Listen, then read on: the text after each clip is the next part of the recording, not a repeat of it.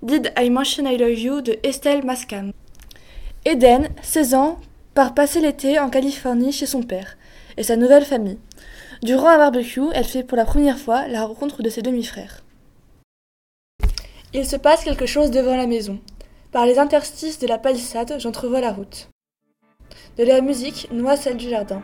Une voiture, blanc métallisé, arrive en trombe et dérape le long du trottoir. Je grimace de dégoût.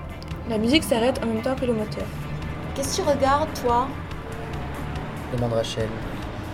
Je suis trop occupée à observer pour lui répondre. La portière s'ouvre violemment, étonnant qu'elle ne se détache pas.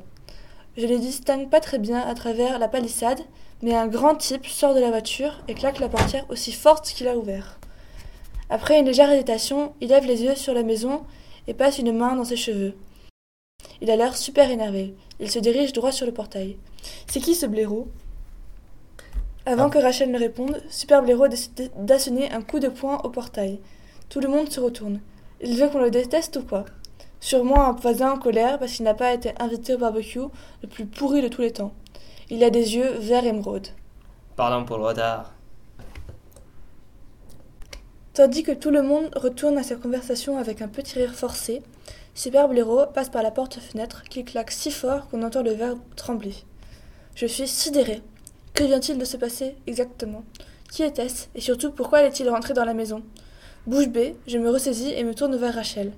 Elle se mord la lèvre en enfilant ses lunettes de soleil. Oh, je vois que tu n'as pas encore rencontré ton demi-frère.